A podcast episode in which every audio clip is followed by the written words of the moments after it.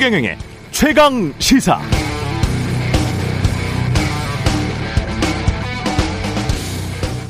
네, 어제 더불어민주당 송영길 대표 기자회견문의 키워드는 정치교체였습니다. 민주당은 국민들 소망과 기대에 부응하지 못했다. 부동산 정책 인사검증에도 실패했고 스스로의 잘못에도 엄격하지 못했다. 그래서 저부터 내려놓겠다. 다음 총선에 출마하지 않겠다. 종로 등 세 곳의 보궐선거에 민주당 후보 내지 않겠다. 윤미향, 이상직, 박덕흠 의원의 제명안을 국회에서 신속히 처리하겠다. 이번 지방선거에서 2030 청년들을 파격적으로 대거 공천하겠다. 이렇게 말했습니다. 그러면서 윤석열 후보가 대선 후보로 나선 건 민주당의 오만과 내노남불의 반사효과다. 반성한다. 스스로 기득권을 타파해 정치를 교체하겠다. 여야를 넘어서 검찰 동호회, 운동권 동호회, 기득권을 타파하는 새로운 정치로 나아가겠다는 게 결론입니다. 두 가지 질문이 생깁니다. 첫째는 왜 지금일까? 둘째는 그 정도로 민주당에게 선거가 힘들어졌다는 뜻인가?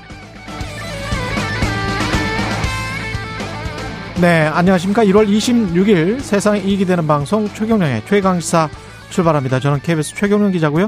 최경영의 최강시사 유튜브에 검색하시면 실시간 방송 보실 수 있습니다. 문자 참여는 짧은 문자 50원, 기본자 100원이 드는 샵 9730 또는 유튜브에 의견 보내주시기 바라고요. 새해부터 새로운 기능이 추가된 무료 콩 어플도 많은 이용 부탁드리겠습니다. 오늘 인터뷰 국민의힘 내부 속사정 좀 알아보겠습니다. 김용남 국민의힘 전 의원 만나보고요. 시행 하루 앞으로 다가온 중대재해처벌법 과연 제대로 작동할 수 있을지 정의당 강은미 의원 만납니다.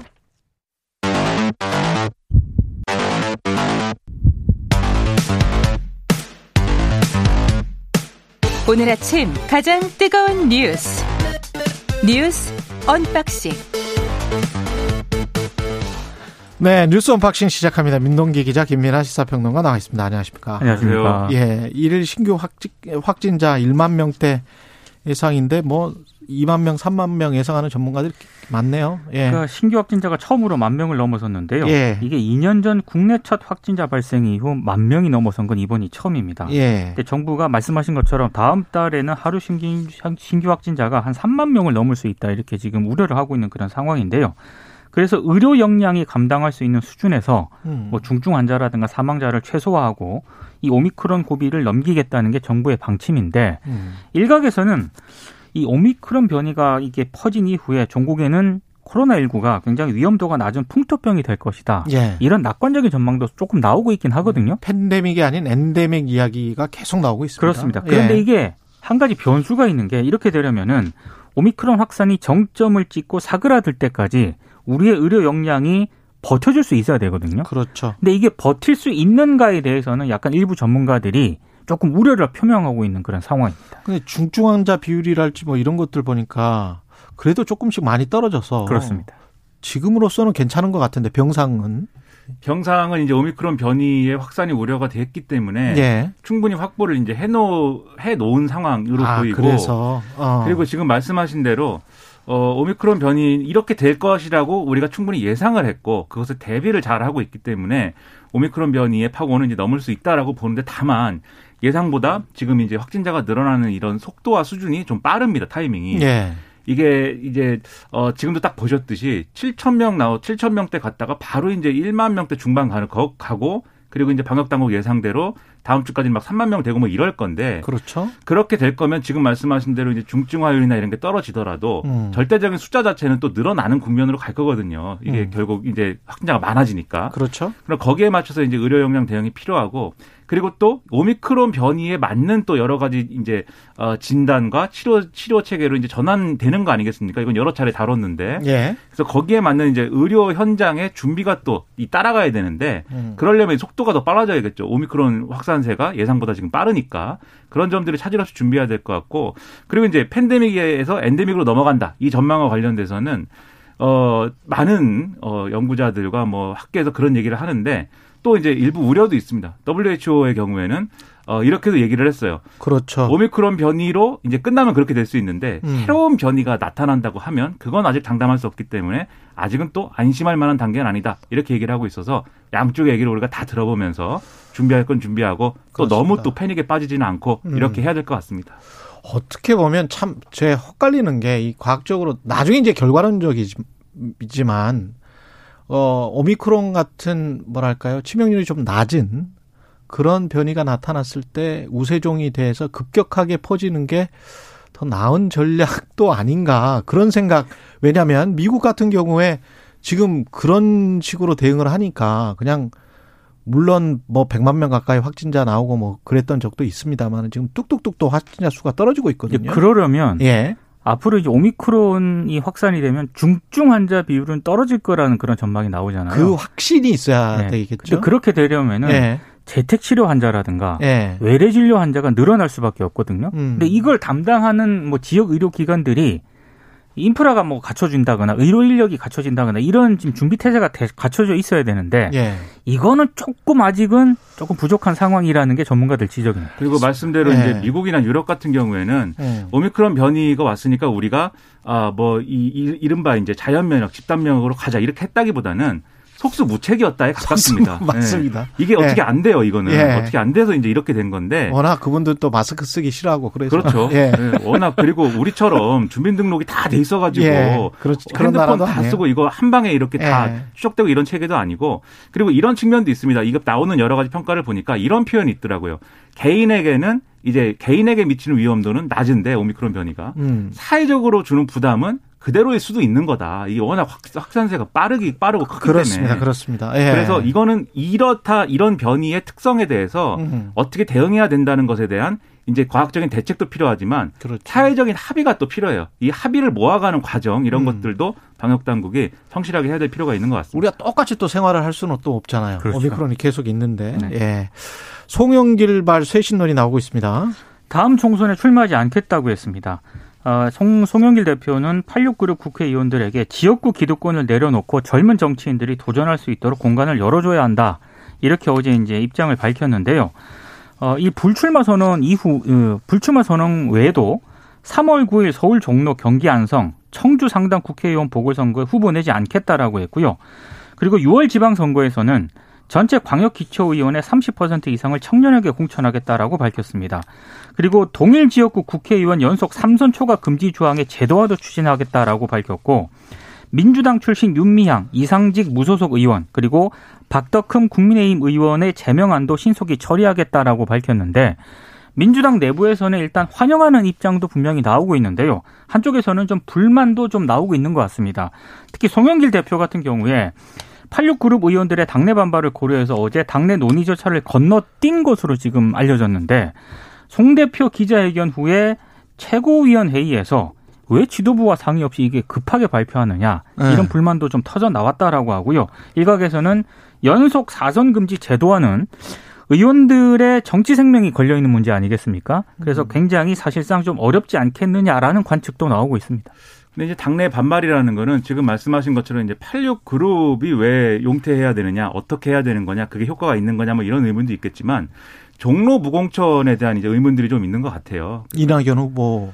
그렇죠. 왜냐하면 다른 지역구 청주 상당이라든가 안성의 경우에는 여기에 의원들이 예를 들면 선거법 위반이라든지 정치자금법 위반이라든지 이런 형사적 문제 때문에 이제 낙마한 경우입니다. 당원 당규대로 거기에는 공천을 안 했어야 되는 거고요. 그렇죠. 그냥 안 하면 되는 겁니다. 거기는. 종로의 경우에는 이낙연 전 대표가 대선 후보 경선 과정에서 이제 의원직 사퇴를 하면서 비게 된 거잖아요. 그렇죠. 그럼 이거를 이제 어떻게 판단해야 되는 거냐. 이게 이렇게 뭐 법을 위반해 가지고 낙마한 사례와 똑같이 다뤄야 되는 거냐. 이건 이제 여러모로 좀 의견이 분분할 것이고 특히 그러면 이낙연 전 대표 책임인데 그러면 이 선거구는 그거를 또 정치적으로 어떻게 소화할 수 있는 거냐에 대한 의문들이 있단 말이죠. 그래가지고 논란이 있는데 다만 이게 결국 이제 이런 극약 처방을 할 수밖에 없는 이유가 또 있는 겁니다. 송영길 대표 입장에서는. 왜냐하면 이재명 후보가 지금 이제 지지율이 답보 상태인데 그 답보 상태인 핵심 이유는 결국 정권 교체 여론이 크게 작용을 하고 있기 때문에 이걸 못 뚫는 점이 분명히 있어요. 예. 그러면 정권 교체 여론을 희석시키려면 이재명 후보가 잘해야 되는 부분도 있지만 결국은 민주당이 변하는 거고 민주당이 재집권하는 게 문재인 정권과 같지 않을 거다라는 어떤 그런 확신을 줄 수가 있어야 되거든요, 유권자들한테. 그렇죠. 그렇기 때문에 지금까지 민주당 정권의 문제야라고 지적됐던 것들을 바꿉니다라는 게 있어야 되고 그중에 하나가 지금 이제 어떤 86그룹 용태라든지 그다음에 책임이 있는 부분에서 보궐선거 공천 안 한다든지 그다음에 뭐 연임 4연임 금지라든지 뭐 이런 것들을 쭉 내놓는 거잖아요. 예. 그래서 이걸 통해서 민주당이 변화하고 있다라는 걸 보여주려는 건데 예. 유권자들 입장에서는 이런 기분일 수 있어요.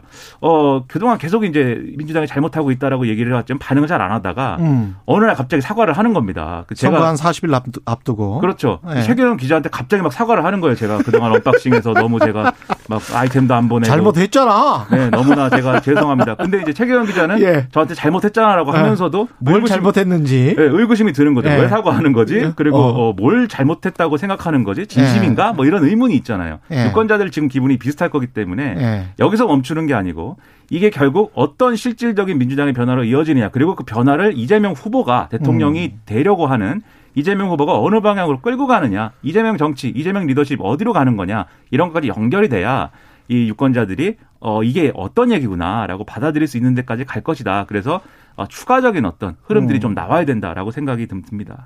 그 이재명 후보 캠프에 뭐 과거에 국회의원들도 합류를 했었던 적이 있잖아요. 한 달 전인가. 네.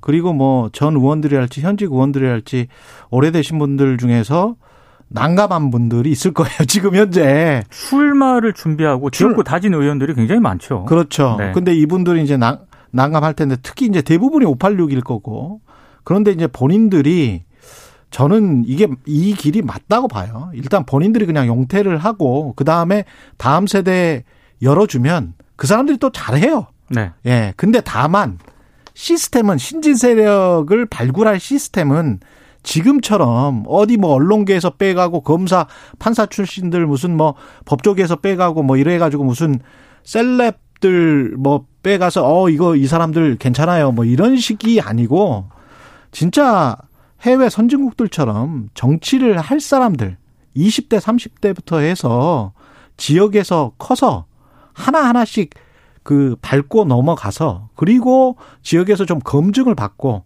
그리고 중앙무대 진출해서 차근차근 올라와서 국회의원도 하고 대통령도 하고 그런 뭔가 이제 우리가 87년 민주화 항쟁 이후에 한 30년 정도 지났으면 이제는 좀 인재 발굴의 시스템을 각 정당이 민주당뿐만이 아니고 사실은 국민의힘도 마찬가지죠. 근데 네. 이 시스템을 이제 만들어주고 본인들은 안 하겠다고 해야죠. 그렇죠. 예. 시스템만 만들어주고 본인들은 안 하겠다. 그렇습니다. 예. 네. 근데 이게 앞으로 민주당이 그럴 수 있다라는 걸 보여주는 게 필요한데 다만 이번 대선에 갑자기 그걸 보여주기는 어려울 것 같아요. 그러니까 20, 30대를 갑자기 지금은 시간이 없죠. 그렇죠. 이재명 후보가 그래서 이 의문이 앞으로 지방선거나 뭐 그렇죠. 한참. 이 의문이 있는 거예요. 그래서 또 이재명 후보가 그러면 이 7인회도 용퇴한다고 그래갖고 측근들도 뭘 안 맞는다고 하지요. 그리고 86그룹도 용퇴해야 된다고 하는데 그러면 이재명 후보는 누구하고 정치를 하고 누구하고 집권을 하는 거냐 이 의문도 있어서 예. 제가 볼 때는 결국 이제 종로라든가 이런 지역구에서는 기존의 민주당 지지층이 지지하는 어떤 후보가 또 있기도 할 건데 이게 결국은 어떤 연합 정치라든가 뭐 이런 쪽으로 갈 수도 있어요. 논의가 지켜봐야 되겠지만 그것까지 지켜볼 필요가 있겠고 그다음에 지금 말씀하신 것처럼 국민의힘 대비 효과도 있습니다. 왜냐하면 이 종로의 경우에 지금 말씀드렸다시피 의원직을 스스로 내려놓은 데 대해서 지금 무공천한 거잖아요. 국민의힘도 똑같이 그런 환경이 지역구가 있어요. 서초갑이라든가 그다음에 이제 탈당한 다음에 그렇게 된 거지만 대구 중랑구라든가 이런데 그러면 국민의힘은 공천할 거냐? 지금 이제 종로의 경우에는 전략공천 이미 한다고 했는데 거기서는 지금 약간 벌써 파이름이 나고 있습니다. 전략공천을 철회해야 된다. 이런 얘기 지역에서 나오거든요. 이런 거 어떻게 할 거냐? 만약에 공천 갈등으로 이어지면은 국민들이 민주당은 이렇게 하는데 국민의힘은 왜 저러고 있지? 이런 의문을 가질 수가 있잖아요. 그런 점이 있기 때문에 이게 결국 정치권 전체의 어떤 쇄신론이라든가 이런 것들로 또 번질 수 있다면은 이게 어떤 정파 간 유불리 떠나서 또 좋은 뭐 결과를 나타낼 수도 있겠죠. 예, 그랬으면 좋겠습니다. 그리고 윤석열 장모 관련해서는 2심에서 무죄가 났습니다. 요양급여 관련이죠. 공모를 했냐 안 했냐. 근데 공모 안 했다는 거잖아요. 그러니까 항소심에서 무죄를 선고받았는데요. 일단 1심에서는 징역 3년을 선고했지 않습니까? 이 1심을 깨고 무죄를 선고했습니다. 일단 가장 큰 이유는 몇 가지 이제 다른 이유가 있는데 이 장모 최 씨를 병원 운영자가 아닌 투자자로 일단 항소심은 판단을 했던 것 같습니다. 그냥 투자자였다? 그렇습니다. 일단 그 동업자가 있었는데 이 동업자 2명 같은 경우에는 요양병원 설립을 사전에 계획하고 병원 수익을 5대5로 나눈다는 약정을 맺은 상태였는데 장모 최 씨 같은 경우에는 이들과 동업 계약을 맺지도 않았고 그리고 이들이 수익을 나눠 갖기로 했다는 사실도 알지 못했다. 이게 이제 항소심 재판부의 판단이고요. 그리고 지금 이 장모 최 씨의 사위 유모 씨가 있는데 행정원장으로서 직원 채용에 관여를 했다. 그래서 이거는 1심 재판부에서 유죄였던 그런 중요한 근거 가운데 하나가 됐거든요. 근데 항소심 재판부는 직원 채용에 관여한 사실을 인정을 했는데 최 씨가 사위를 통해서 병원 운영에 관여한 건 아니다라고 판단을 했습니다. 그리고 최 씨가 형사 책임 피하기 위해서 동업자로부터 책임 면제각서를 받은 것 있지 않습니까? 이거에 대해서도 동업자가 여러 사람에게 자금을 편취하는 행각을 보고 법적 책임을 지게 될까 봐 염려가 돼서 그래서 책임 면제각서를 요청한 것으로 보인다라고 항소심 재판부가 판단을 했는데 근데 어제 이제 여러 기사가 쏟아지지 않았습니까? 그렇죠. 또 오늘 한겨레 보도를 보니까 항소심 재판장이 윤강열 부장판사인데 윤석열 후보의 사법연수원 동기다. 이런 점을 좀 지적을 하고 있고요. 그래서 법조계 일각에서는 검찰이 재판부 교체를 요구하는 기피 신청을 했어야 되는 것 아니냐. 이런 지적이 나온다고 보도를 하고 있습니다. 지금 뭐 투자자라고 말씀하셨는데 이런 이제 판결의 내용이라고 한다면 뭐 투자자도 아니고 돈을 뭐 빌려줬다는 거예요, 결국은. 그러니까 이 요양병원을 이제 운영하려고 했던 사람은 이게 주범들이 따로 있는 거고 그 주범들이 돈이 모자라다고 해서 3억 원인가를 빌려줬는데 그것도 이제 사업이 잘 안 돼 가지고 이제 이거 사업이 아니죠. 근데 사실 요양병원이라는 건. 그런데 결국 아무튼 그게 수익이 안 나 가지고 돈을 못 돌려줄 위기가 있으니 2억 원을 더 빌려주면은 다 갚겠다라고 해서 더 빌려줬고 그리고 혹시라도 저 사람들이 뭔가 이제 법적으로 문제가 될 일을 지금 하고 있는 것이 아닌가라는 어떤 걱정이 들어서 책임 면제각서를 작성했고 이렇게 지금 얘기를 했는데 이 윤석열 후보의 장모 측은 그건 이제 거의 그대로 이제 받아들인 거죠. 이제 항소심 재판부는 검찰이 즉시 뭐 상고를 했으니까 대법원 판결까지 가봐야 되겠지만 정치적 영향이라는 거는 또 있을 수밖에 없어요. 왜냐하면 이 사건은 결국 이렇게 다시 검찰이 수사를 하게 된 이 계기가 추미애 당시 법무부 장관이 이제 수사지휘권 발동 뭐 이런 과정에서 이제 여기로 불똥이 튀어서 다시 이제 조사를 하게 된 거잖아요. 그래서 이것과 관련된 논란이 있을 것인데 그럼 이제 윤석열 후보와 국민의힘 측에서 역시 우리는 괴롭힘 당한 것이고 우리 장모는 뭐 이 죄가 없다 뭐 이렇게 하기에는 다른 여러 가지가 여기 또 있지 않습니까? 그래서 이런 것들이 정치적 영향이 어디로 불똥을 튈 거냐에 대해서 상당히 머리가 복잡할 것 같다 이런 느낌이 듭니다. 이게 재판부가 1심하고 2심에서 너무나도 같은 사안에 대해서 전혀 다른 판단을 해버리니까 완전히 정반대 판단을 했어요. 큰 사위가 행정원장이었는데 공모해서 같이 운영을 했다고 보기는 어렵다. 이게 초기 몇 개월만 했다. 3개월 정도 했기 때문에 그렇게 판단하기 어렵다는 거고요. 그리고 1심에서 이 재판부는 부동산 거래 경험이 굉장히 장모가 많지 않습니까? 그렇게 경험이 많은 장모가 계약 내용도 파악하지 못한 채 부동산 매매 거래에 계약했을 리가 있느냐. 이게 1심 재판부의 판단이거든요. 그런데 항소심 재판부는 모르고 했기 때문에 이렇게 또 전혀 다른 판단을 내리니까 이거 저 입장에서도 굉장히 혼란스럽습니다. 상당히 통이 큰 분인 거죠. 3억을 빌려줬는데 못 받을 수도 있으니까 2억을 더 빌려줘보자. 이렇게 해서 5억을 결국 받았다라는 것은 대단히 배포가 큰 분이다. 이건 저는 500만 원도 이렇게는 못 하는데. 사적인 뭐 어떤 서로 간의 사기나 뭐 계약 위반이나 뭐 이런 게 아니고 건강보험공단으로부터 이제 요양급여를 불법 편취한 협의잖아요. 그렇죠. 결과적으로 공모를 했으면 그렇게 되는 거고 불법 편취한 거고 그냥 투자자였고 돈만 빌려줬으면 거기에서 벗어나는 거기 때문에. 그 죄는 이 주범들에게 가는 것이고 결국 이 병원이 이른바 이제 사무장 병원의 형식으로 운영된 거는 사실인 건데 결국 이제 이 장모가 공범의 정도가 어느 정도냐의 관건인 거죠, 이게. 조금 이상합니다. 양평군 땅이나 뭐 이런 것들도 다 지금 뭐랄까요? 자치단체랄지 이 국가랄지 이런 것과 관련된 그쪽의 인허가나 돈과 관련된 것들이기 때문에 좀 더 지켜봐야 되겠습니다. 대법까지. 그리고 교육부는 국민대를 특정 감사하고 그 결과를 발표를 했습니다. 김건희 씨 겸임 교수 임용 당시 허위 경력 기재 사실을 교육부가 확인을 했고요. 예. 그리고 김건희 씨 학위 심사 과정하고 비전임 교원 임용 심사 과정 모두 부적절했다라고 판단을 했습니다. 이게 비전임 교원 임용할 때 규정에 따라 면접 심사를 실시를 해야 되는데 같은 대학 출신이라는 이유로 면접을 실시하지 않았다라고 하는 거고요. 그리고 이 김건희 씨가 지원서에 학력과 경력을 사실과 달리 기재했는데도 심사 과정에서 해당 내용을 구체적으로 확인하지 않았다라는 점을 교육부가 어제 확인했다고 밝혔습니다. 그리고 김건희 씨 박사 논문이 있지 않습니까? 예. 이 박사 논문을 심사하는 과정에서도 좀 부적절한 부분이 있었던 것으로 확인이 됐는데 박사학위 논문 심사위원은 조교수 이상의 교훈으로 위촉을 해야 되는데 이 심사위원에 전임 강사가 한 명이 포함돼 있었다라고 이 교육부가 밝혔습니다. 그래서 국민대 임용 규정에 따라 학력 경력 사항을 검증을 하고 필요한 조치를 하도록 요구할 것이라고 밝혔는데요. 이 규정을 보면은요. 서류의 허위 사실이 발견이 될 때에는 발령 일자로 임용을 취소한다. 이렇게 규정이 되어 있습니다. 그러니까 이런 것들이 일반적으로 한때 윤석열 후보가 주장했던 것처럼 일반적으로 이렇게 허술하게 이렇게 심의를 하는 것인지 심사를 하는 것인지 아니면 누가 작정하고 자기의 경력을 허위로 적어냈을 때 그거를 이제 필터링할 수 있는 시스템이 뭐 전혀 없다는 것인지 아니면 김건희 씨가 뭔가 다른 어떤 수단이 있어서 국민대의 이런 여러 가지 검증을 무력화시켰다는 것인지 그런 것들은 추가로 뭐 조사를 해야 하거나 수사를 해봐야 알 수 있는 대목 같아요. 근데 일단은 명백하게 잘못된 일은 잘못된 것이다. 이 교육부가 이제 특정감사를 통해서 이제 이 결론을 냈다. 국회가 이걸 요구한 거거든요. 예. 그 결론이 나왔다. 이걸 볼 수가 있겠고 또 하나 이제 의문인 것은 이 특정감사 내용 중에는 국민대 법인재산 관리에 대한 부분도 있는데. 도이치모터스 주식 30만 주를 취득하고 처분했다 이 부분이 있어요. 근데 이게 이 제대로 된 이사의 의결 절차나 이런 것들을 거치지 않았고 관할청의 허가도 받지 않은 데다가 또 금융투자업으로 등록을 하지 않은 업체하고 자문을 받아갖고 이제 거래를 했다 이렇게 얘기가 나오는데 도이치모터스 주식 같은 경우에는 김건희 씨가 이제 이 주가 조작 관련돼서 수사를 받고 있는 부분도 있어서 왜 이게 여기서 또 등장하는가 좀 의문일 수 있죠.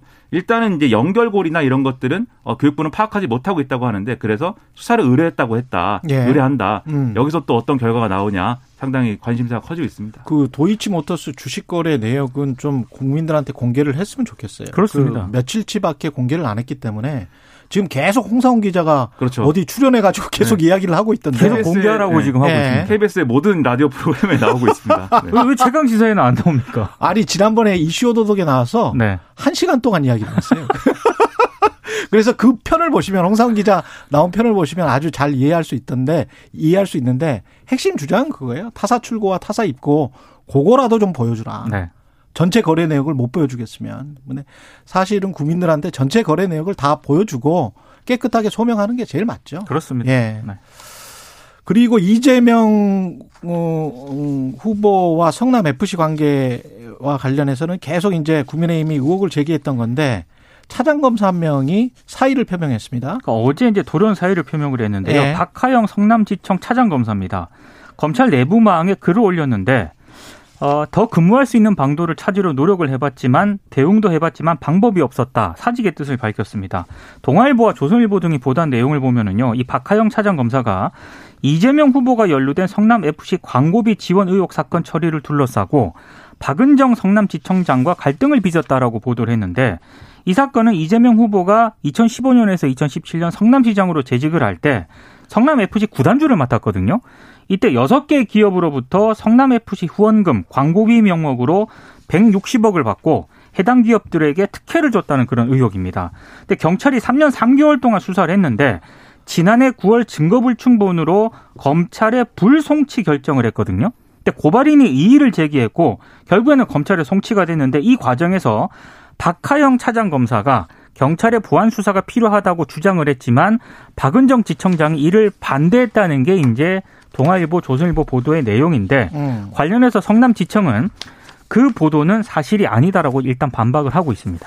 그럼 박은정 지청장이 이제 윤석열 검찰총장 징계할 때 예. 추미애 장관의 뭐 오른팔이다 이래가지고 그래가지고 그때 관여했던 이 인물이기 때문에 그래서 이제 나름대로 이게 스토리가 또 만들어지는 부분이 있는 건데 이 박하영 검사라는 분은 이 내부 게시판에 이 글을 올리면서 본인이 부른 노래 음성 파일도 올렸다고 보도가 돼 있어요. 근데 노래 제목이 이제 산호라면이고 산호라면 네, 내일은 예. 해가 뜬다. 내일은 해가 뜬다. 굉장히 구슬프게 불렀다. 왜 그랬을까? 내일 무슨 해가 뜨는 것일까? 좀 의문입니다.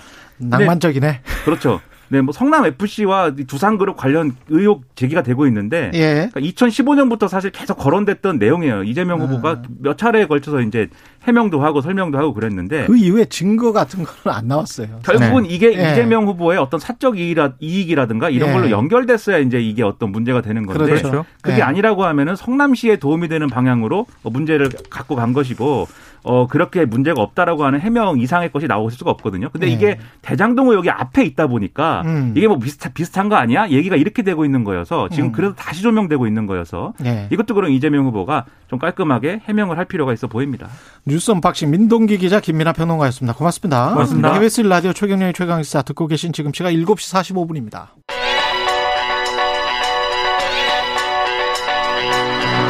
최강시사 박대기의 눈.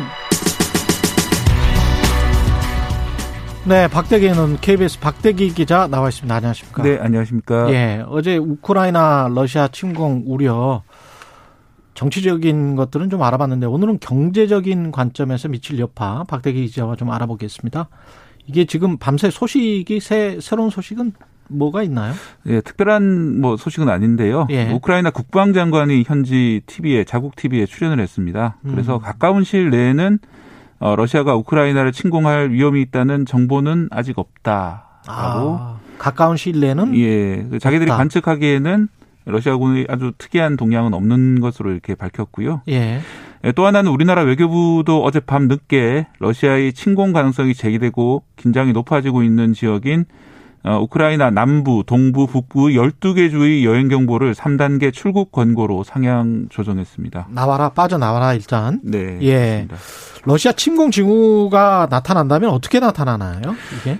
일단 병력의 이동이라든지 그다음에 이제 러시아군의 이제 전투 태세로 좀 전환 이런 것들이야 되는데 예. 현재로서는 우크라이나 쪽에서는 관측이 되는 게 없다라고 하고요. 또 반대로 영국 쪽에서는 좀 상당히 위험한 상황이라고 이제 경각심을 좀 불러일으키고 있는 상황입니다. 다만 지금 보셔야 될 게 이번 사태 같은 경우는 지금 1월 말이잖아요. 그런데 예.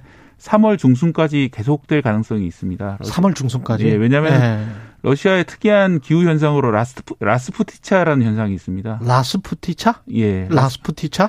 예. 라스푸티차는 이제 비포장 도로가 러시아에 많거든요. 예. 그런데 그게 해빙기라든지 아니면은 장마철이 오면은 흙탕물로 바뀝니다. 흙탕길로 바뀌어가지고 자동차는 물론이요, 전차조차도 그 길을 통과를 못하는 그런 현상이 그 벌어지는데 그 정도로 예. 질퍽질퍽거린다는 거죠. 실제로 예. 나폴레옹이 러시아를 침공했을 때 또 히틀러가 이제 러시아를 침략했을 때도 이 라스푸티차 현상 때문에 전차라든지 군인들이 돌격을 못해서 침공이 막아졌던 그런 일이 있거든요. 그렇구나. 이번에는 반대로 러시아가 이제 우크라이나를 전차로 침공하려고 하면은 예. 길이 얼어 있는 동안에는 가능한데 길이 녹기 시작하면은 어려워진다는 거죠. 그래서 그럼 지금은 길이 얼어 있으니까 지금은 가능하고. 예, 그래서 길이 어는 기간이 1월 중순부터 예? 3월 중순까지입니다.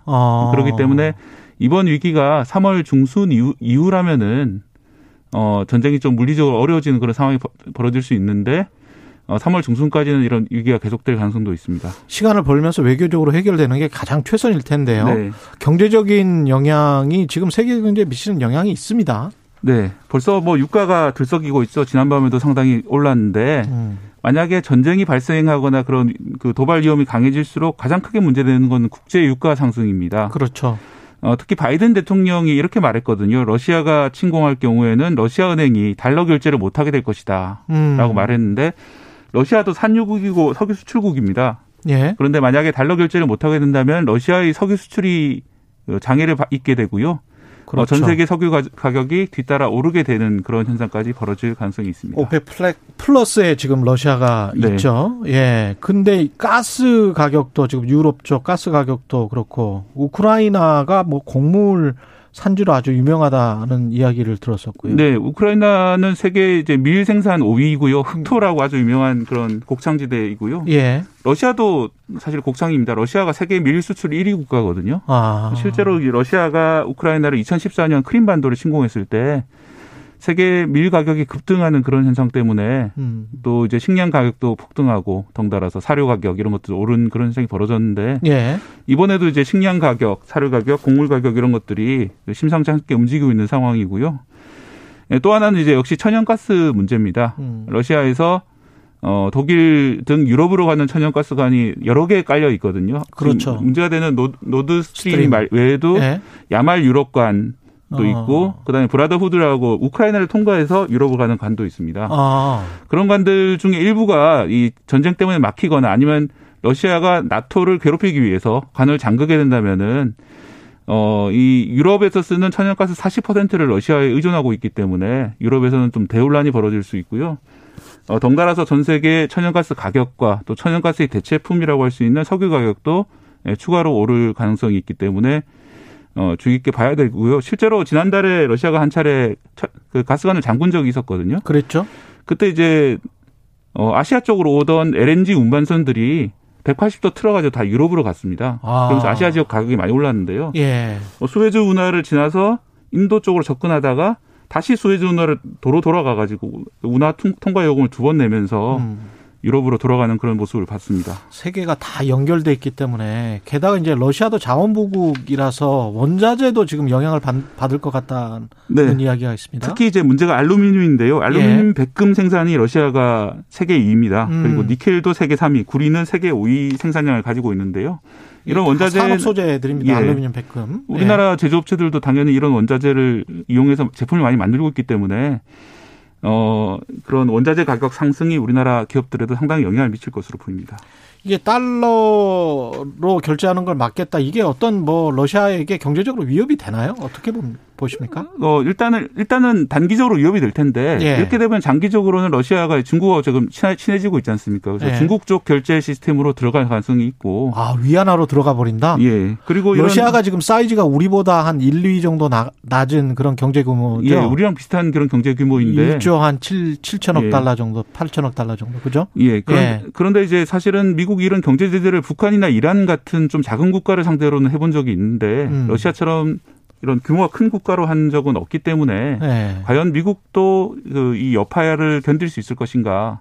러시아가 중국 쪽 결제 시스템으로 들어가는 거라든지 그렇죠. 이런 것들 때문에 실제로 이 경제 제재라는 거 얼마나 효과가 있을까에 대해서 회의론도 미국에서 나오고 있습니다. 오히려 중국과 러시아가 이렇게 가까워져 버리고 화폐 관련해서도 그렇게 결제 시스템을 중국 위안화를 써버리면 미국으로서는 아주 안 좋은 상황인데요. 그렇게 되면. 네, 그렇습니다. 예, 그거는 또 막아야 되는데 미국 입장에서는.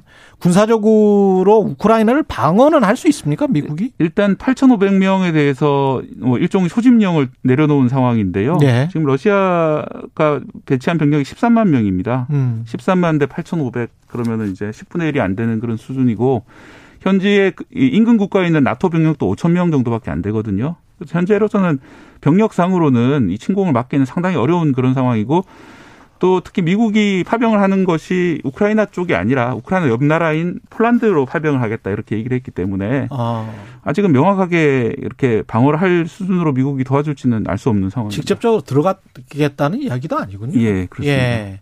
다른 어떤 제재 방향은 있나요? 일단 그 미국에서 나오는 얘기는 화웨이식 규제 얘기도 나오는데요. 수출품을 규제하겠다. 수출품을? 예. 네. 그래서 첨단 기술이 들어가는 반도체라든지 AI 장비라든지 이런 것들을 규제를 해서 러시아를 좀 제재를 하겠다는 것인데 이렇게 되면 우리나라 반도체 제품이라든지 스마트폰이라든지 태블릿 같은 제품들이 러시아로 수출되는데 또 장애를 받을 수 있게 되겠습니다. 우리도 그쪽에 가전 많이 파는데 러시아 쪽에. 네. 우리도 영향을 좀 받을 것 같고 중국이 오히려 또 화웨이 같은 중국 제품들이 러시아에서는 또 각광을 받을 수 있는 그런 계기가 되고. 사실 이제 러시아에서 경제적 밀월 관계가. 예, 러시아에서 우리나라 삼성 스마트폰이 30%로 점유율이 1위더라고요. 그렇죠. 그래서 이제 점유율이 낮춰지는 그런 효과라든지. 또 우리나라 자동차라든지 이런 것들이 여러 영향을 받을 것으로 보였기 때문에 좀 우려가 됩니다. 안 좋은데? 네. 예, 여러모로 안 좋은데 우리나라에. 예. 예. 알겠습니다. 전쟁이 없어야죠. 예, 전쟁이 없어야 되겠습니다. 박대기의 눈 KBS 박대기 기자였습니다. 고맙습니다. KBS 일라디오 최경영의 최강시사 1부는 여기까지고요. 잠시 후 2부에서는 국민의힘 김용남 전 의원, 정의당 강은미 의원 만납니다.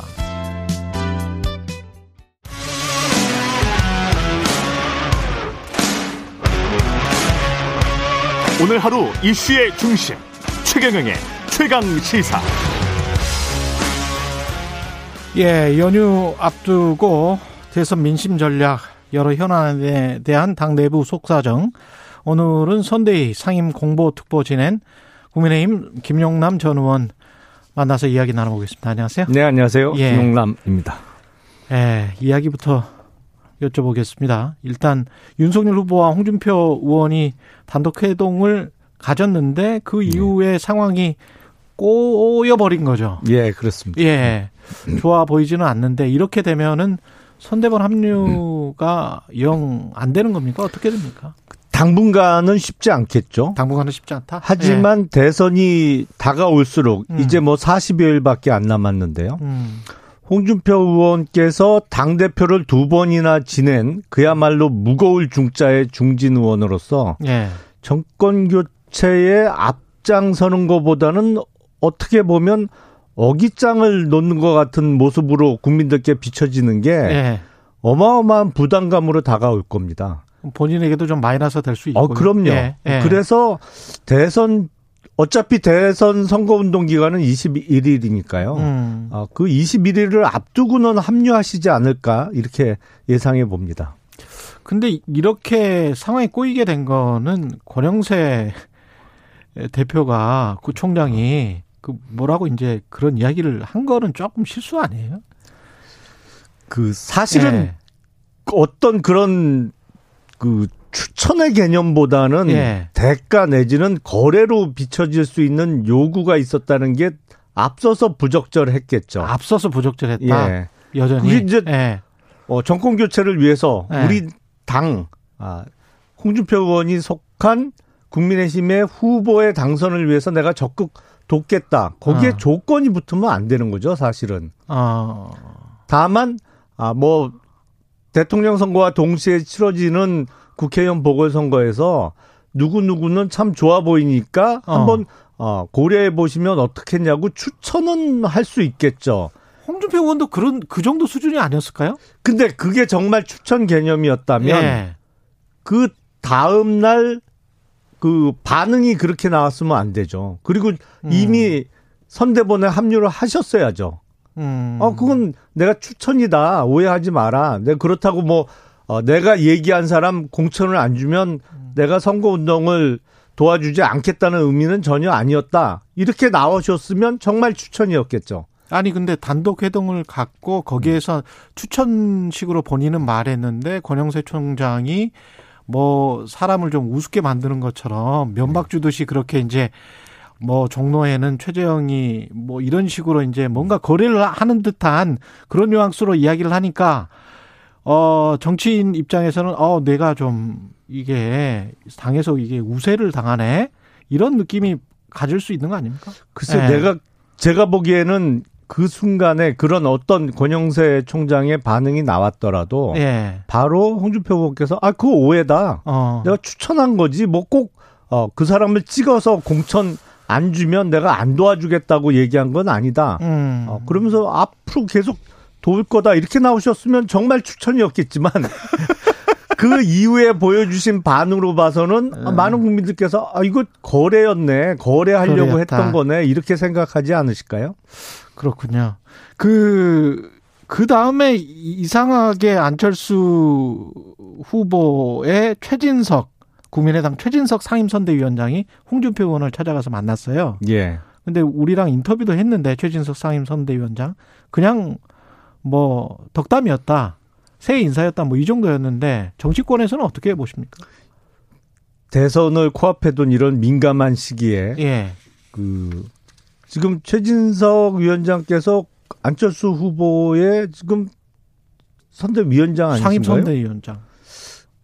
그냥 덕담하려고 만나기는 쉽지 않겠죠. 그렇죠. 네. 예.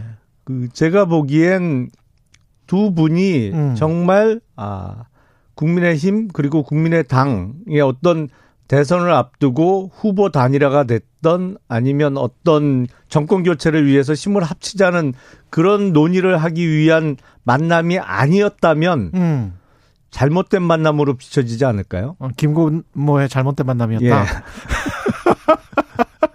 아니 그 혹시 그러니까 홍준표 의원이 딴 생각을 가지고 있는 거 아닌가 그런 염려도 하세요?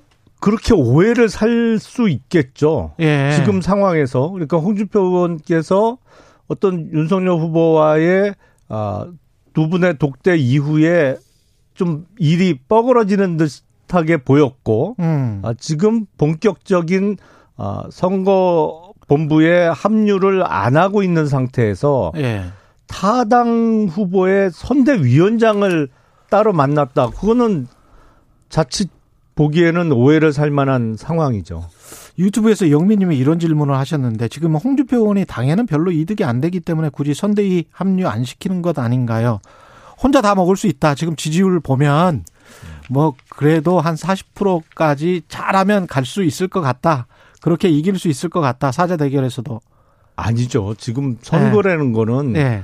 항상 박빙이잖아요. 네.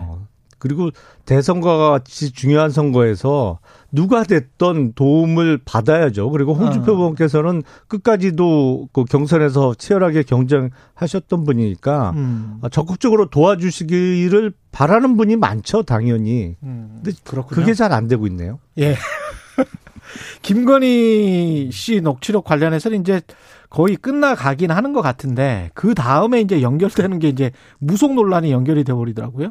건진 법사. 그리고 뭐 코바나 콘텐츠의 고문이었다는 예. 명함이 나왔고. 김건희 씨 녹취록은 정말 끝났으면 좋겠습니다. 약간 예. 그 무슨 사골 우리듯이 여러 예. 번 오래 울고 먹는 분들이 많은데 그 건진 법사와 관련해서는 그 해명을 내놨어요. 그 건진 법사의 딸이 그 사진학과를 다닐 때 김건희 씨가 했던 어떤 그 기획전 전시회에 도와준 적이 있고, 김건희 씨는 그 전시 기획 관련한 사업을 하다 보니까 예. 뭐 아무래도 많은 분들을 알고 있는데 그 아는 분들 중에 한 명이다. 그리고 딱히 무속과 관련해서는 직접적인 만남은 없었다. 뭐 이렇게 해명을 내놨습니다. 근데 이제 녹취록에 나온 내용들은 뭐 영빈관을 옮겨야 되겠다. 그것도 이제 도사가 그런 이야기를 한 것을 그대로 받아들인 것 같은 그런 느낌. 그다음에 신천지 관련해서 압수수색이 그게 그 사람도 일종의 영매인데 안 하는 게 낫다. 손에 피 묻히지 않는 게 낫다. 이런 것들이 이제 계속 나오니까 예수교 장로회 소속 목회자들이 무속 정치는 반대한다. 문명시대의 반문명적인 정치다. 이렇게 이제 성명서까지 발표해버렸단 말이죠. 우선 신천지 압수수색 영장 그 기각과 관련한 것은 예. 김건희 씨 녹취록에는 그 내용은 전혀 들어있지 않죠. 예. 그리고 이제 다른 언론에서 그런 보도를 하면서 예. 추미애 장관이 그 비슷한 취지의 주장을 한 바가 있는데 제가 보기엔 그 압수수색 영장이 처음에 검찰에 접수된 2020년 2월에는요. 그 방역 방해 부분은 법리적으로 죄를 구성하기가 어려웠습니다. 아, 방역 방해는? 예, 왜냐하면 법리적으로? 그때는 그 부분으로 예. 압수수색영장이 청구가 됐거든요. 그리고 그 교비 횡령 같은 건 한참 후에 수사가 더 진행돼서 기소가 됐던 부분이고요. 방역 방해 부분은 1심부터 내리 2심까지 다 무죄가 났어요. 그러니까 범죄 구성이 잘 안 되는 영장의 범죄 사실로 영장이 들어왔던 거죠. 그러니까 당연히 그거는 보안 수사를 지휘하거나 바로 영장을 법원에 청구할 수 없는 상황이었던 게 명백해 보이고 그거를 무슨 무속 때문이었다라고 확대 해석하는 건 좀 억지인 것 같고요. 예. 김건희 씨 녹취록의 내용과 관련해서는 아무래도 너무 편하게 얘기를 하다 보니까 대중이나 제3자가 듣기에는 부적절한 부분이 들어 있습니다.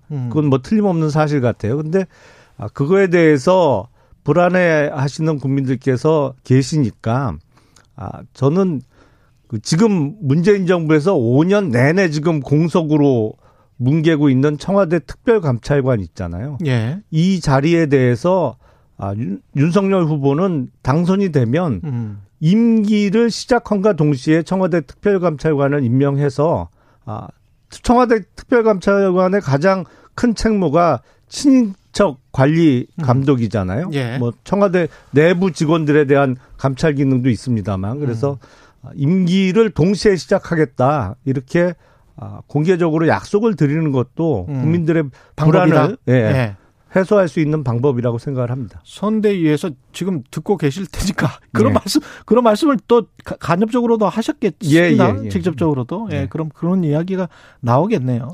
김건희 씨 등판 관련해서 이게 등판이 뭐 투수 등판도 아니고 언론에서 계속 등판이라고 해서 저도 등판이라는 이야기를 하는데 공개적인 행사에 뭐 좀 참여하고 나오고 이런 것들이 이야기가 좀 되고 있습니까? 지금 국민의힘 내부에서?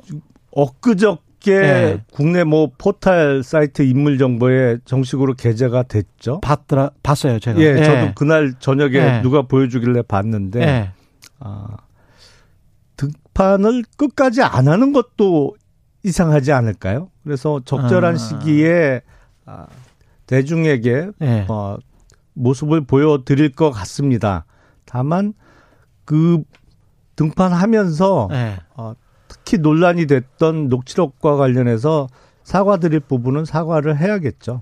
녹취록보다는 뭐 KBS 홍상훈 기자 계속 지적을 하지만 도이치모터스 관련된 주식 거래 그거는 한 5일치만 공개하고 말았거든요. 근데 전체 주식 거래 내역도 좀 공개를 하고 그게 지금 전반적으로 뭐 6천만 원인가 4천만 원인가 손해만 보고 우리는 그냥 나왔다 뭐 이런 식의 지금 해명이 있었는데 잘못하면 거짓 해명이 돼버리니까 그거는 국민들한테 공개를 하는 게 낫지 않습니까? 그 도이치모터스 관련해서는 이미 그 관련자들은 기소가 돼서 재판에 넘어간 지가 꽤 오래됐죠. 몇 달 전인데 그 관련자들을 기소를 하면서도 검찰이 동시에 공소시효 임박한 거는 김건희 씨에 대한 부분에 대해서 불기소 결정을 했어요. 근데 정상적인 수사 진행이라면 그때 다 결정을 했어야죠. 근데 일부러 그랬는지 남겨놓고 마치 뭐가 있는 것처럼 하고 이제 40여일 앞둔 대선 후보의 배우자를 소환하겠다 뭐 이러고 있는데 저도 검사 생활을 해봤습니다만 이런 수사 진행 과정은 이해할 수가 없어요. 대장동 의혹은 뭐 야권에서 이런 수사 진행 또 이해할 수 없다고 그렇게 하고 그러니까 검찰 수사에 관해서 그 뭐라고 하기 전에 그냥 아예 본인들이 가지고 있는 거는 다 공개하는 게 어떤가 그런 말씀이죠. 그 도이치모터스 관련해서는 거래 내역을 이미 공개를 한 적이 있고요. 근데 그게 한 5일치 5일치인가요? 제가 그리고 그 달, 밑에 보면 몇 달치로 동부증권에서 저 신한증권으로 온 건지 신한증권에서 동부증권으로 도이치모터스 주식이 간 건지 타사 입고와 타사 출고 그 내역이 있어야 되는데 거기가 다 가려져 있어요. 그래서 이제 그게 동부증권에 혹시 또 도이치모터스 주식이 있어가지고 이쪽으로 오히려 입고가 된 거라면 이 출고가 됐다고 주장했던 해명서하고는 전혀 다른 내용이 되기 때문에 그런 것들을 공개하라 뭐 이런 내용이에요. 그리고 이제 어느 정도 수익을 받는지가 지금 설왕설래하는 거 아닙니까? 오히려 뭐 4천만 원, 6천만 원 손해를 본 게 아니고 몇 억이나 몇십억을 이익을 얻을 수도 있다 이런 지금 주장이 나오고 있기 때문에. 근데 그게 명백히 사실과 다른 해명을 김건희 씨 측에서 수개월 전에 했다면 그 이후에 검찰에 또 일부 불기소 결정이 났거든요. 아니 근데 그거는 법적으로 너무 잘 아시지만 사법적으로 처벌이 되느냐 안 되느냐와 이게 본인이 주식을 본인이 직접 뭐 내가 그냥 했다. 이거하고는 합법적인 거죠. 그거는 합법적인 건데 국민 감정이 그거는 좀 이거는 좀 이상하네. 그렇게 이제 생각될 수 있는 거니까. 범죄 혐의 유무와 상관없이 공개해라. 그렇죠. 예. 근데 이번에 공개하면 정말 끝일까요? 뭐 없는 사실도 자꾸 의혹을 만들어내는 분들이 많이 계셔서 뭐 이번이 끝이라면 공개를 검토해 볼 수 있겠죠. 그렇군요. 이 대답까지는 받았습니다. 송영길 민주당 대표가 지금 총선 불출마하겠다고 하고 세 곳은 제보 무공천 시키겠다고 하고 여러 가지 이야기를 했어요. 근데 이게 이제 선거 앞두고 그래서 굉장히 좀 급한 것 같다는 그런 생각도 들고요. 어떻게 보십니까? 아무래도 대통령 선거를 앞두고 이런 조치가 내려지다 보니까 아 이건 선거 때문에 이러는 거 아니냐라는 어떤 진정성의 의문을 갖는 분들이 많이 계시겠죠. 예. 아, 예를 들어서 이번에 이제 서울 종로를 포함해서 세 군데 공천을 안 하기로 했는데 예. 그게 보궐선거의 원인을 제공했기 때문에 안 하겠다는 거 아니에요? 그런데 예. 그런 취지라면 작년 4월에 있었던 서울과 부산 보궐시장, 서울 부산시장 보궐선거에서도 후보 공천을 안 했어야죠. 만약에 그때 안 했다라면 정말 진정성이 있구나 이렇게 많은 국민들께서 생각하셨을 것 같아요. 예. 근데 이제 그때는 정말 사유를 제공한 거잖아요. 민주당 소속의 그 현역 시장들이 일종의 큰 그 사고를 친 거죠, 어떻게 보면. 예. 그랬으니까. 그런데 예. 그때는 공천하고 선거 치르고 대선 앞두니까 이러니까 진정성에 예. 의문을 좀 제기할 수밖에 없는 상황인데 예. 그래도 한편으로 생각하면 정말 대선 승리를 위해서 다 던지는구나. 당의 총력을 올인하는구나. 이런 점은 인정해 줄 수 있다라고 생각을 합니다. 마지막으로 한 가지만 윤석열 후보가 삼부토건과 10년 동안 교류가 없었다고 했는데 2015년까지 선물을 17차례 받은 걸로 지금 자료가 공개가 됐는데 이것도 비슷한 맥락입니다. 선물을 받았다 안 받았다가 아니고 이게 해명 자체가 좀 거짓이 섞여 있었던 거 아니냐. 그 윤석열 후보가 예. 10년 동안은 뭐 연락하거나 만나는 사이가 아니었다라고 예. 그 이야기를 한 적이 있고 그거는 네. 정말인 것 같아요. 네. 저도 뭐 그런 취지로 들었고. 근데 명절 때 오는 선물은 그래서 그걸 반송하기는 좀 그렇지 않은가요? 받았다면 네. 그거를 교류라고 네. 판단하기는 좀 그렇다. 뭐 그런 말씀이신 것 같네요. 그러니까 그거는 네. 택배가 오는데. 그거를 반송, 택배 물건 네. 들고 오신 분한테 네. 도로 들고 가세요 하기도 좀 죄송한 상황이고. 그게 뭐 아주 뭐 대단하고 어떤 금전적인 가치가 높은 게 아니라면. 그런 것도 같습니다. 예. 말씀 들어보니까. 김용남 국민의힘 전 의원이었습니다. 고맙습니다. 네, 감사합니다. 예, 예. 오늘 하루 이슈의 중심. 당신의 아침을 책임지는 직격 인터뷰. 여러분은 지금 KBS 1라디오 최경영의 최강시사와 함께하고 계십니다. 네, 중대재해기업처벌법 시행 하루 앞으로 다가왔는데요. 오랜 진통을 겪고 왔는데 산업 현장의 사고를 줄이는 계기가 돼야 될 텐데요. 정의당 강은미 의원 연결돼 있습니다. 안녕하십니까? 네, 안녕하세요. 예, 정의당 네. 강은미입니다. 방송 잘 듣고 있습니다. 고맙습니다, 의원님. 그 중대재해기업처벌법 내일부터 시행되는데 따져볼 사항들부터 좀 말씀을 해 주십시오. 시행의 의미도 있겠지만, 예. 벌써부터 걱정하는 목소리가 있습니다. 네네. 걱정하는 목소리가 있는데요. 예. 네, 그럼에도 불구하고 저는, 이런 사람의 생명과 건강을 보호하는 것이, 경영자의 책임이다라고 하는 것을 분명히 명시한 법안이고요. 예. 특히 이제 이 법안과 관련해서는 실제로 저와 유가족이 한 달 가까이 단식도 했지만 시민들의 70%가 이 법이 필요하다고 동의한 법안이기 때문에 그런 면에서 좀 큰 의미가 있다고 생각하고 이제 다만 부족한 부분을 좀 채워나갈 필요가 있다고 생각합니다. 예. 이번 시행에서 지금 50인 미만 사업장 법 적용 유예된 것 가지고 이제 노동자들은 굉장히 아쉬움을 호소하고 있는데요. 네네. 50인 미만 사업장은 이제 2년 뒤인 2024년 1월 27일부터 적용이 되는데요. 예. 이제 좀 계속 문제 제기하는 것은 50인 미만 사업장의 사고가 실제로 거의 뭐 전체 중대재해 66%의 해당이 됩니다. 66%? 네, 예. 네네. 이제 그런 면에서 실제로 이번에 시행이 된다고 하지만 그 66%는 실제로 2년 후에나 적용이 되는 거여서 이제 법이 좀 실효적이냐 이런 문제 제기들이 꾸준히 있습니다. 5인 미만 사업장은 법 적용 대상이 아예 안 되는 것이고요. 네, 5인 미만 사업장 같은 경우도 아예 이제 법 적용이 안 되고 이제 그런 면에서 5인 미만 사업장의 노동자들을 오히려 더 보호해야 되는데. 예. 뭐 죽음에서까지 5인 미만 사업장을 차별받는 거냐 이런 면에서도 제정 당시부터 굉장히 비판을 많이 받았던 내용입니다. 이런 기준을 정하게 된 게 왜 그럴까요? 아무래도 그 작은 중소기업들의 고용 효과가 크기 때문에 그쪽이 뭐 도산을 많이 하게 되면 혹시 뭐 실업률이 크게 증가되고 뭐 혹시 그런 것들 때문에 그렇습니까? 아니면 왜 이렇게 된 거죠? 네, 50인 그런데 미만, 우리가 좀 고민해봐야 될 것은 예.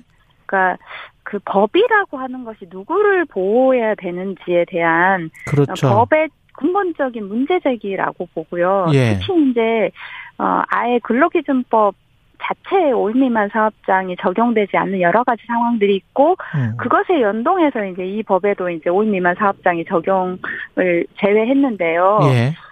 어떻게 보면 오히려 그렇게 열악한 사업장일수록 훨씬 안전 조치들이 제대로 되지 않고 그래서 노동자가 위험에 노출될 확률이 훨씬 더 높기 때문에 그런 면에서는 오히려 더 보호해야 되는 것인데 여전히 우리 사회가 기업의 이윤 추구를 더 우선시하면서 이윤 추구하는데 노동자는 죽어도 되는 거냐?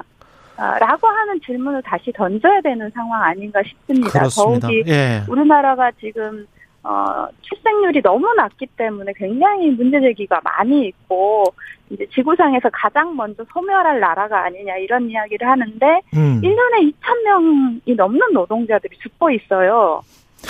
그냥 뭐 저출생 이야기하면서 한쪽에서는 이렇게 그냥 그렇습니다. 노동자들은 하나의 부품처럼 취급되고 있는데도 여전히 기업에서는 내 돈 버는 건 중요하지만 그리고 이게 여기서 책임을 묻는다고 하는 것은 예. 기본적인 책임을 묻는 거거든요. 가령 평택항의 이선호 군 예. 죽지 않아야 될 죽음이었잖아요. 그렇죠. 그다음에 이제 작년에 여수산단의 1일 산업 굉장히 위험한 폭발물이 있는 곳에서 그 용접을 했단 말이에요. 그래서 세 분이 그 거의 본인 사고 난 곳에 30m 뭐 40m까지 날아갔어요. 이런 위험한 장소에 상식을 벗어난 이런 것에 대해서 또 여전히 기업의 이윤이 먼저이냐? 라고 좀 봐야 되는 거고 작년에 발생했던 학동 붕괴 사고 그리고 지금 현재 화정동에 있는 뭐 사고까지를 포함하면 이거는 뭐 기업에게 과다한 책임을 묻는 거 아니다. 뭐 이렇게 좀 보셔야 될 것 같습니다. 이 중대재해법이 시행되면은 어느 정도의 효과는 볼 거라고 생각하세요? 효과가 있습니까? 일단 작년에 법이 제정되고 나서 예. 고용노동부에서 뭐 50인 만 사업장이 되도록이면 적용이 2년 유예되기 때문에 여러 가지 뭐 조치를 취했다고 하고 기업들도 그것에 따라서 기업 내 안전 문화를 뭐 변화시키기 위해서 많은 노력을 한 것 같습니다. 예. 일부의 뭐 우려가 있지만 그럼에도 불구하고 저는 이 법을 통해서 어느 정도 그 중대재해를 뭐 저감하는 효과는 있을 것이라고 생각합니다. 8647님 중대재해법 처벌 수위가 너무 높습니다. 수정 필요하다고 봅니다. 유튜브에서 청기훈님은 노동자 본인 과실에도 이 노동자 본인 과실에도 경영자를 처벌하는 것은 맞지 않다고 생각합니다. 이런 식의 이제 그러니까 기업 위주의 논리로 생각하시는 분들도 분명히 많단 말이죠. 그러니까 어떻게 보십니까? 예. 잘못된 정보거든요. 잘못된 정보다. 그러니까, 예. 그러니까 이 법은 경영자가 안전 의무를 다하지 않을 때 그때 경영자를 처벌하겠다는 거고요. 이제 가령 다른 나라들도 마찬가지인데요. 우리가 이 한 줄을 서서 일을 하지만 잘못해서 넘어질 수 있어요. 예. 그러니까 저도 다치지 않게 하기 위해서 가이드라인을 치고 기본적인 조치를 하라는 거거든요. 그래서 적어도 사람이 죽지 않게 하자는 건데 경영자가 의무를 다하지 않는 상태에서 늘 마치 그 노동자가 책임인 것처럼 그렇게 이제 언론 보도되고 있는데 이런 것들이 저는 굉장히 큰 문제라고 생각합니다. 그러니까 공사 현장이나 이런 데서 경영자가 안전 의무를 다 하면 그게 만약에 정말 노동자의 과실이면은 이거는 중대재해법으로 처벌하지 않는다. 네. 그런데 대부분의 그 현장에는 노동자들이 이미 여러 차례 문제가 있다고 제기를 하고 또는 최소한의 안전장치를 해야 하는데 그 안전장치가 없어서 죽은 사고들이 대부분입니다. 그렇죠. 그런데 이 중대재해법 이렇게 처벌 강화를 하면 사실은 서구 선진국들 보면 예방 효과도 상당할 것 같아요. 이렇게 이제 크게 처벌을 받기 때문에 우리가 뭐 안전 의무는 다 하고 노동자의 생명이나 사람의 생명을 존중하는 방향으로 기업 경영을 하자 뭐 이쪽으로 좀 유도하는 측면이 강한 거 아닙니까? 이 법 자체가. 네, 그렇습니다. 왜냐하면 이제 가령 안전을 하기 위해서 들어가는 비용은 뭐 1,000만 원, 2,000만 원인데 사고가 나서 사람이 죽어도 한 사람당 500만 원이면 되는 지금 현재 상황이거든요. 그러면 그냥 2,000만 원 드리는 것보다 그냥 나중에 사고 나서 벌금 500만 원 내면 되는 그런 상황이었었거든요. 그런 면에서 이 법이 만들어지고 또 한 측면은 이런 겁니다. 그러니까 현장 실무자들은 아무리 본인이 노력을 해도 이 고장이 잦은 곳에 돈을 들여서 기계로 고쳐야 하는데 그것에 대해서 경영 책임자가 돈을 투자해 주지 않으면 그러면 본인이 그것을 안전 책임자라고 해서 그 사고로 막을 수가 없거든요. 그렇죠. 그런데 지금 그 인력에 대한 책임이 있고 그리고 이제 비용에 대한 책임을 갖고 있는 경영 책임자가 그런 책임이 없기 때문에 실제로 관리자들만 처벌해가지고는 그 산재가 줄어들지 않는다고 하는 상황에서 실제로 책임 있는 사람이 처벌을 받도록 하자. 그러면 기업 문화가 바뀔 것이라고 보는 것이죠. 유튜브에서 PHIL님은 중대재해법 벌써 우리 회사는 대표자를 바꾸고 있습니다. 이런 회사들이 벌써 나오고 있는 것 같은데요. 이게 그 조만간 개정안도 발의하실 계획이죠? 네네. 이게 무슨 이렇게 꼼수랄지 이렇게 법적으로 피해가려고 하는 걸 어떻게 막을 수는 없을까요? 일단은 이제 그래서 한 가지는 실제로 등기 이사가 아니더라도, 등기 대표가 아니더라도, 실질적으로 기업의 중요한 의사를 결정하는 사람이, 처벌을 받을 수 있도록 하는 조항을 좀, 추가하려고 하고요. 저는 정말 기업이 생각을 좀 바꿔야 된다고 생각을 합니다.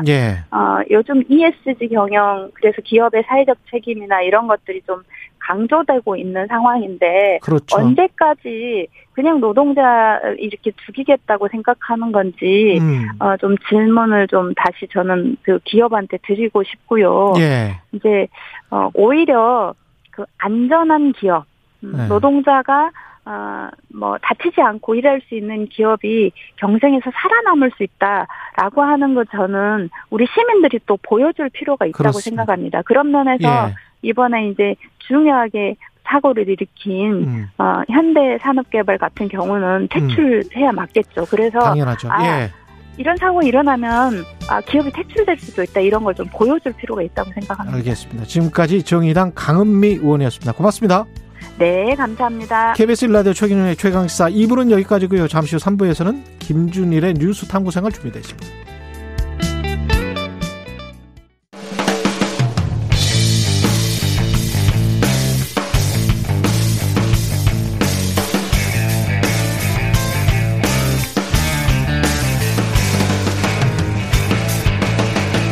최경영의 최강시사.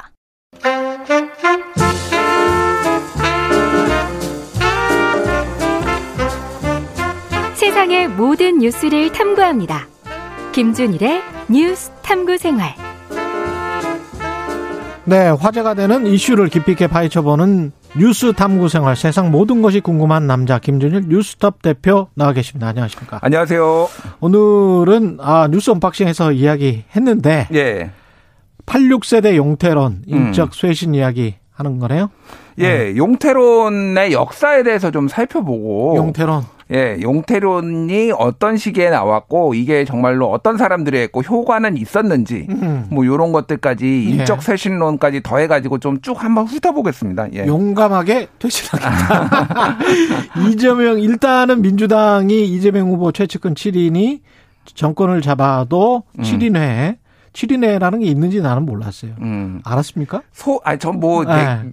알긴 알았죠. 네. 근데 이제 이게 실체가 있는 게 아니라 네. 이제 언론에서 붙인 거죠. 언론에서 이름 붙인 거구나. 그래서 이것도. 김영진 의원이 그 소위 7인회 정성 의원이었나? 그러니까 이거를 소위 7인회라고 불렀어요. 네. 그러니까 이른바 7인회다. 예, 이른바 7인회다. 자기들은 이걸로 뭔가 무슨 조직적으로 모임이 있는 것도 아니긴 하지만은 바깥에서 7인회라고 부르니 우리가 일단 인정은 하고 임명직에 맞지 않겠다라는 선언이었는데 이게 이제 사실 얼마나 효과가 있었는지에 대해서는 조금 서리분분한데 대체적으로는 요걸로는 큰 효과가 없었다라는 게 중론이죠. 예. 그 다음에 이제 어제 나온 송영길 대표의 나는 총선 출마 안 할 거고 종로 안성 청주 상당구는 무공청이고 윤미향 이상직은 뭐 제명 처리하고 뭐 이런 것들 나왔지 않습니까? 또 뭐 동일 지역구 3선 초과 그러니까 4선부터 안 된다라는 거를 이제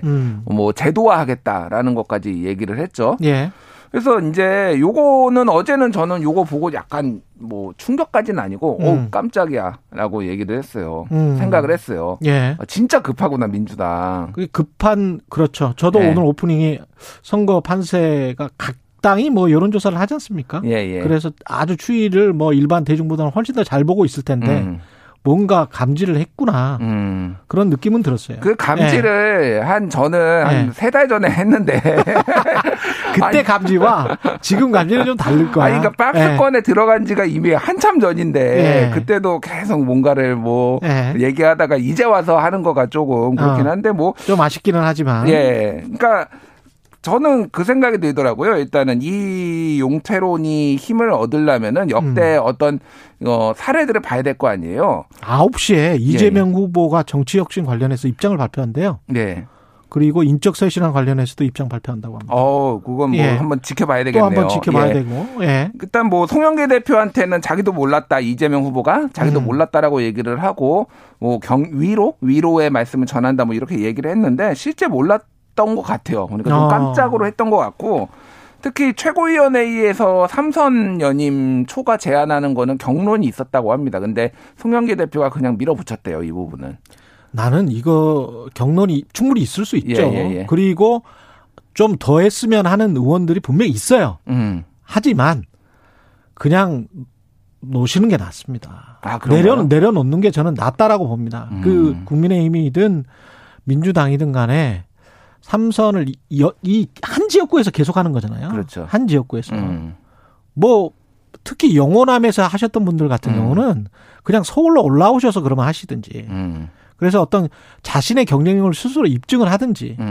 그래서 지역 토호 세력과 결탁해가지고 계속 그 안 좋은 모습들을 보이는 거를 수십 년 동안 봤기 때문에 87년 항쟁 이후에 이게 지금 우리가 민주주의가 된 게 영원한 토호 세력들 어떻게 무슨 뒤봐주려고 한 건 아니지 않습니까? 뭐 근데 이게 한 지역에서만 3선을 연임한 건지 다른 지역에서는 연임 안 한 그거를 제한한 게 아니니까 예를 들면은 뭐 스와핑이 나올 수 있죠. 강남 갑과 강남을을 이제 3선 정도 되면은 서로 바꿔서 한다든지.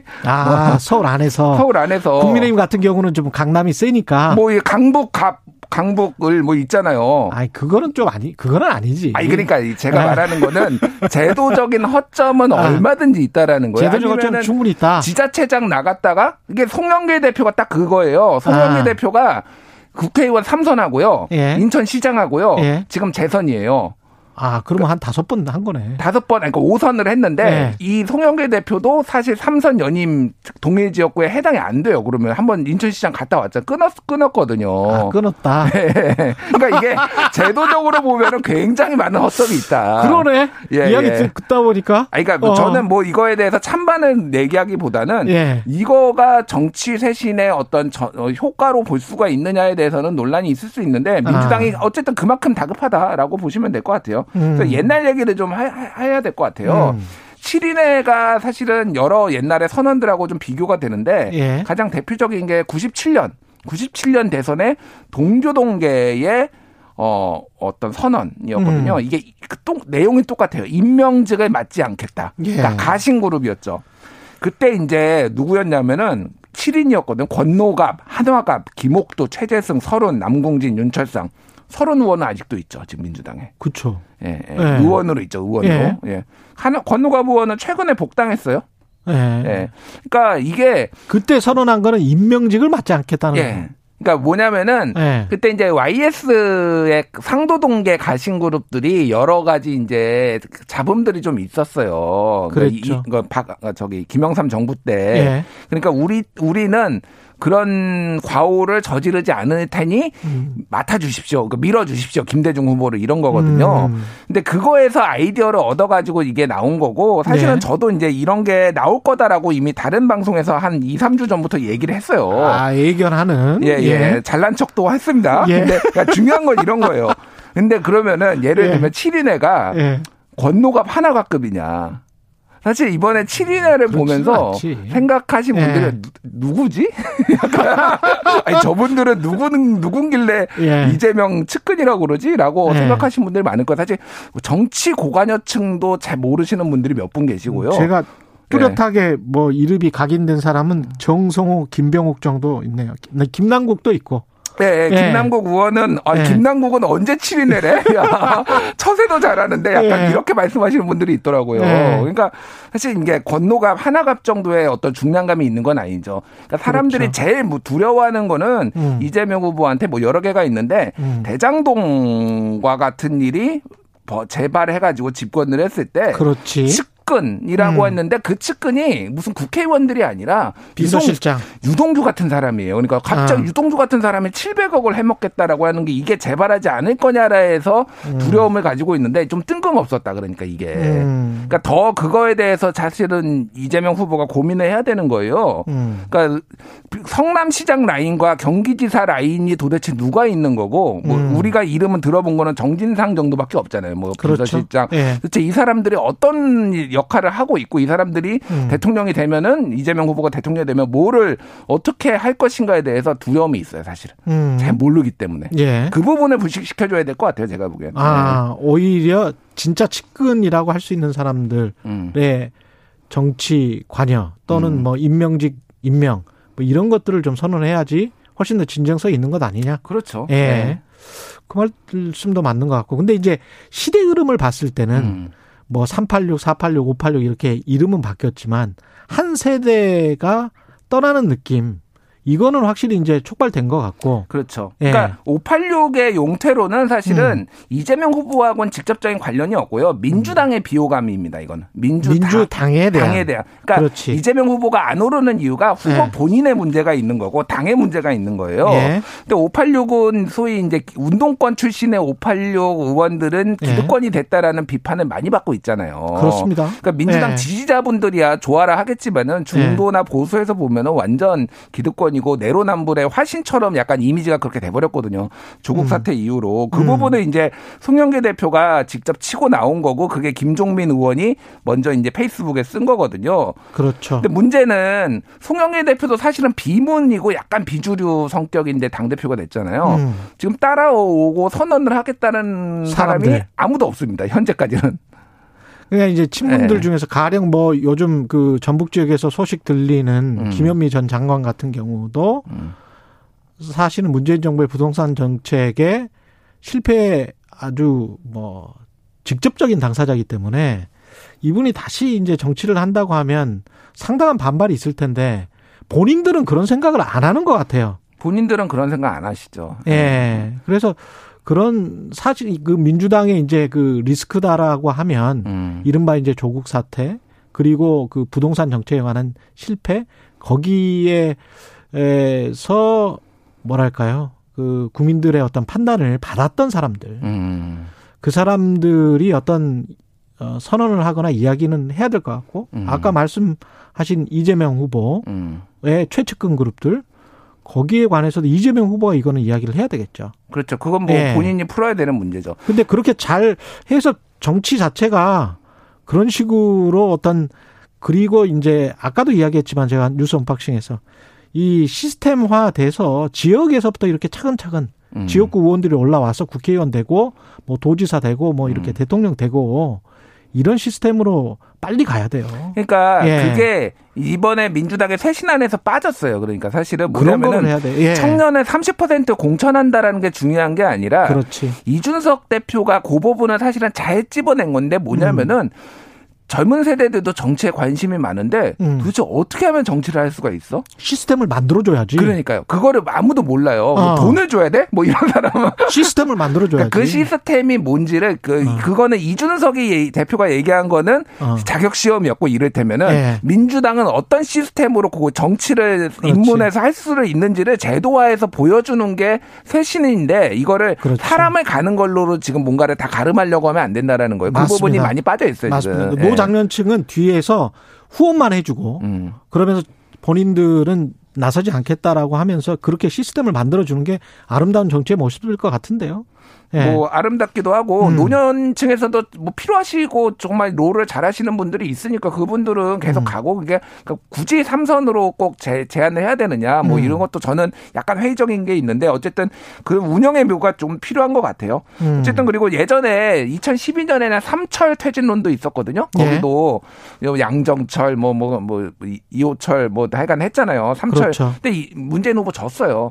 그때. 아, 2012년에? 예, 예. 예. 그러니까 이게 꼭 퇴진한다고 뭐 이기는 건 아니다. 예, 그러니까 직접적으로 관련이 있는 건 아니다라는 거예요. 그러니까 예. 얼마나 쇄신을 하는 모습을 제도적으로 시스템으로 보여주는 게 문제지. 그때 생각해보니까 7인회가 박근혜 후보한테 7인회 있었는데 박근혜 후보는 이겼네. 박근혜 후보는 또 이겼네요. 생각해보니까 예, 7인회를 유지를 했지만. 그러니까요. 예, 그때 예. 7인회는 굉장히 유명한 분들이었는데. 그러니까 예. 급한 쪽에서 원래 이런 게 나오고 예. 큰절하면 진다고 옛날에 징크스가 있잖아요. 그렇죠. 급한 쪽에서 큰절하고 급한 쪽에서 또 안 풀리는 거거든요. 예. 그러니까 지금은 민주당이 좀 시간이 많이 남진 않았지만 제도적으로 뭘 할 것인가를 고민할 때인 것 같습니다. 공학적으로만 너무 생각하지 마시고. 그리고 이 부진의 원인이나 이 대선을 혹시 진다고 하더라도 민주당도 그렇고 국민의힘도 그렇고 그 대선 이후도 생각하는 정치를 좀 했으면 좋겠다. 그런 생각이 들더라고요. 그렇죠. 선거 기간 동안에 우리가 제시한 게 정말 명분이 있고 가치가 있는 일을 하고 있는 것인지 그 생각을 해야지 자꾸 뭐 이렇게 표만 얻으려고 그러면 대선 이후에 지키지를 못해요. 지방선거도 지금 당장에 예, 있으니까 그 말을. 그것까지 봐야죠. 예. 예. 예, 그래서 그런 것들을 좀 마지막으로 이 횡보 상황을 민주당 입장에서 이재명 후보 입장에서는 타개를 하려면 예. 어떤 조치? 예. 그러니까 아까 전에 말씀드렸지만은 지금 이재명 후보는 세 가지가 문제예요. 하나는 후보 개인의 비호감도 이거는 형수 욕설로 대변이 되는 거고 예. 하나는 대장동으로 대변되는 측근들이 해먹을 거라는 우려 요거가 리스크가 하나가 있는 거 하나는 민주당의 비호감도 그게 이제 586 용태론인 거예요. 자, 형수 욕설은 잘 모르겠습니다. 워낙 이게 뭐 워낙 좀 그 개인의 비호감도인데 국민한테만 사과하지 마시고 형수한테 찾아가서 좀 사과를 해보시면 어떨까. 계속 뭐 죄송합니다 이렇게 하지 말고 결자 해지를 좀 해야 될 것 같고 아까 전에 뭐 그 측근에 대해서는 좀 그런 부분들이 좀 더 강고한 조치들이 필요하다라는 거고 586뿐만이 아니라 민주당의 내로남불과 이런 제도화 정치개혁의 제도화가 지금 좀 있어야 될 것 같습니다. 예. 알겠습니다. 예. 지금까지 김준일 뉴스톱 대표였습니다. 감사하고요. KBS 1라디오 최경영의 최강시사 듣고 계신 지금 시각은 8시 45분으로 향하고 있습니다.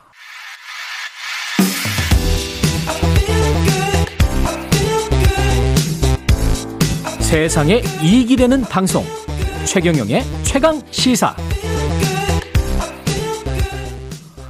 네, 간송미술관이 국보로 지정된 불상 2점을 경매에 내놓았습니다. 예, 국가지정문화재 국보가 경매에 출품된 건 이번이 처음인데요. 이를 두고 문화재 각계 전문가들의 반응은 그다지 좋지는 않습니다. 간송미술관이 왜 이런 선택을 했는지 미술평론가시죠.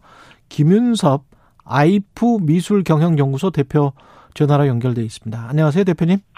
네, 안녕하세요. 예, 간송미술관이 국보로 지정된 불상 2점 경매에 내놓았는데 왜 이런 건가요?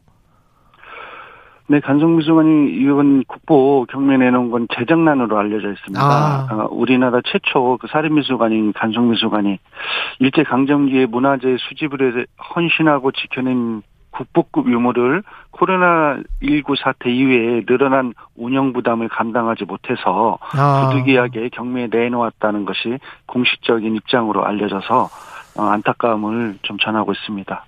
경영난 때문에 두 점은 경매에 내놔야 되겠다. 예. 네, 그렇습니다. 이게 좀 상징적인 의미가 있는 유물입니까? 그렇습니다. 이게 두 문화재 같은 경우의 공통점은 우리나라 그 우수한 불교 문화를 대표하는 상징적인 작품으로 알려져 있습니다. 예.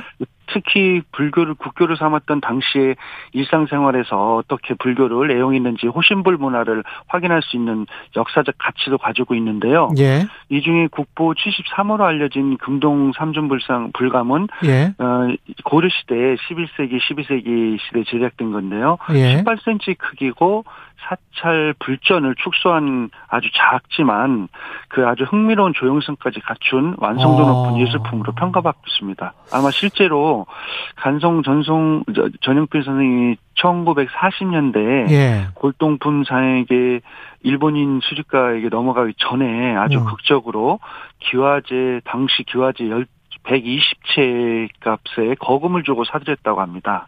그렇군요. 그리고 또 하나 같이 나온 개미명 금동 삼존불 입상 같은 경우에도 역시 국보 72호로 알려져 있는데요.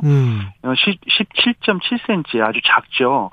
이 역시도 백제 불교 문화의 진수를 확인할 수 있고 특히 부처님 그 뒤에 광배 부분에 제작된 시기와 사연까지 정확하게 명문으로 적혀 있어서 아주 높은 가치를 또 평가받고 있습니다. 이 역시도 평양의 그 미술품 수집가였던 김찬영에게 기와집 70채 값을 주고 넘겨받았다고 해서 두 점의 가치는 아주 높게 평가받는다는 게 사실입니다.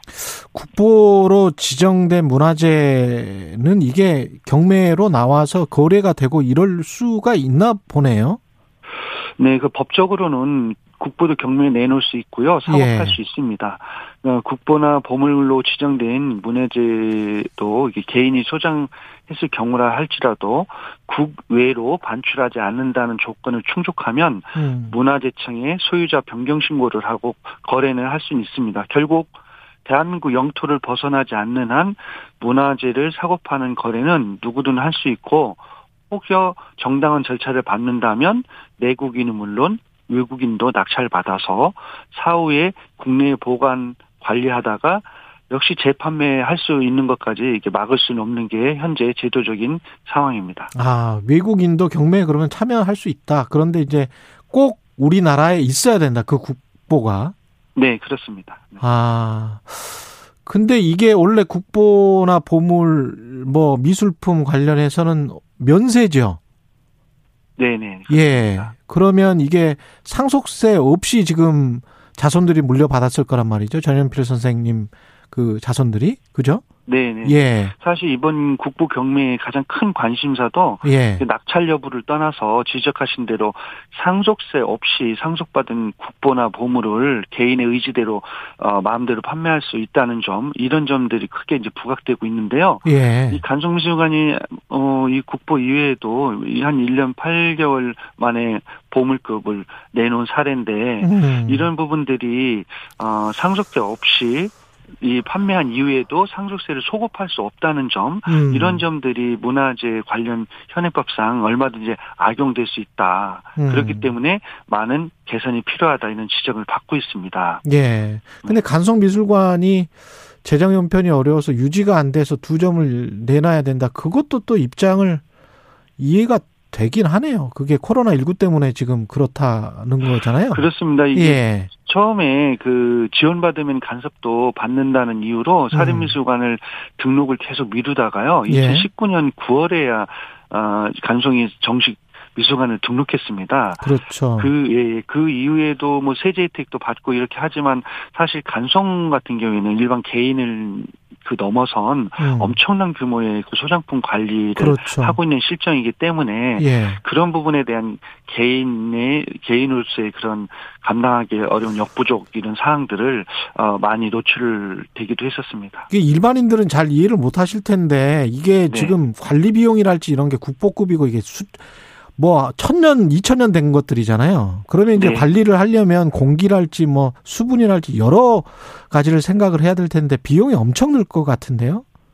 네, 맞습니다. 예. 일반 시설에 둘 수는 없고 예. 항온, 항습 그리고 아주 예민한 그런 소위 지금 요번에 나온 같은 경우에 금박이라든가 이런 기술적인 문제의 보존, 복원 이런 기술적 문제들을 항상 관리를 해야 된다는 부분이 있습니다. 예. 그리고 또 이 부분에 대해서 한번 지나간 유물이라 해도 현물로서만 보존 가치가 있는 게 아니라 사료적 가치, 이게 어떻게 우리의 민족사라든가 다른 여러 가지 미술사적인 입장에서 가치가 있는지 꾸준히 연구하고 재평가하고 보존해야 된다는 이런 학술적인 측면도 있기 때문에 예. 매우 좀 다양한 시점에서 바라봐야 될 거라는 생각이 듭니다. 만약에 간송미술관 같은 경우는 이렇게 되면 국립 뭐 박물관이랄지 이런 쪽에서 네. 혹시 우리가 그러면 인수할게라고 해서 적정한 가격을 치르고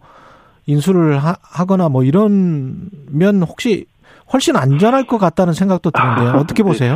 네. 네, 이론적으로는 그런데요. 예. 두 점 추정 가격이 80억 정도여서 예. 우리 가장 큰 국립중앙박물관 같은 경우에 1년 연간 구입 예산이 40억 선밖에 안 됩니다. 40억밖에 안 돼요? 네네네. 그래서 이걸 두 점은 도저히 힘들고 한 점도 할까 말까 이제 그런 상황이죠. 그렇군요. 아마 2020년 5월 당시에도 이 부분이 유찰됐던 보물 두 점을 결국은 국립중앙박물관의 그 여론에 밀려서 30억 선에서 약간 밑도는 선으로 아마 소장했던 걸로 알려져 있습니다. 예. 이런 부분들이 참 안타깝지만 제 생각에는 이런 걸 좀 계기로 국민적 공감대를 얻기 위해서는 오히려 이건희 컬렉션 기증 사례처럼 예. 국립미술관의 개인이나 기업이 의미 있는 미술품을 기증할 명분과 좀 기반을 한번 마련해야 되지 않나 이런 생각도 좀 해봅니다. 가령 어떤 분이 선하게 그 40억이나 80억을 어떤 기업이나 이런 분이 사서 그걸 다시 국립중앙박물관에 기부를 한다거나 뭐 이러면 세제상의 혜택을 좀 줄 수 있는 그런 방법은 없을까요?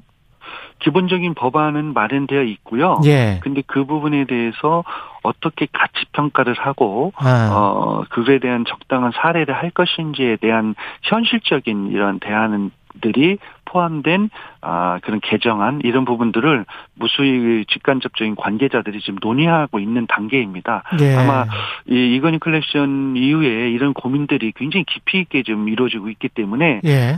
머지않아 그 부분들도 좀 많은 개선책들이 나오지 않을까 기대합니다. 그러니까요. 그 두 불상의 추정가가 아까 말씀하셨지만 40억 정도 된다고 해서 한 80억인데 4185님이 네. 이런 의견 주셨어요. 나라가 네. 국립중앙박물관이죠.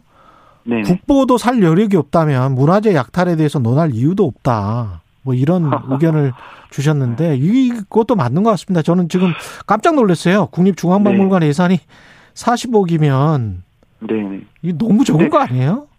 근데 정말 예산이? 작은 액수고요. 예. 국립중앙박물관은 40억 그리고 국립현대미술관도 그 정도 수준이고 근데 이런 부분들이 구입 예산 같은 경우에는 다른 곳에 나오는 게 아니라 사실 전부 다 국민의 혈세에서 나오는 거잖아요. 그렇죠. 그렇기 때문에 어느 나라든 문화선진국 같은 경우에도 국가에서 전액을 그 부분 부담하는 경우는 아주 많지는 않습니다. 아, 그렇군요. 오히려 80, 90% 이상을 외부의 자산가나 기업이나 혹은 개인 기관이나 이런 곳에서 사회적 공적 개념으로서 이 부분으로 향유하기 위해서 기증 기부를 유도할 수 있는 그러한 폭넓은 제도를 마련하는 데에 노력을 하고 있는 이유도 바로 그러한 이유입니다. 이게 지금 사회적인 운동도 좀 일어나는가 봅니다. 실물 국보의 네. 소유를 기반으로 NFT로 발행하기 위한 모금 운동이 진행됐다. 뭐 디지털 화폐. 네, 저도 한번 예, 들었는데요. 예. 한번 접했는데 표면적으로는 우리 국보급 문화재를 함께 보존하자는 긍정적 취지도 있겠지만 예. 사실 이게 방법이 예.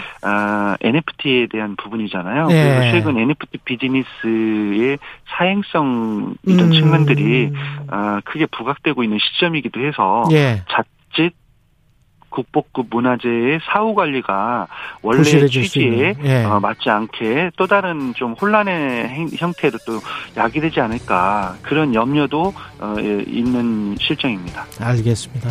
예, 어떻게든 공적으로 좀 처리가 됐으면 좋겠습니다. 감사합니다. 네.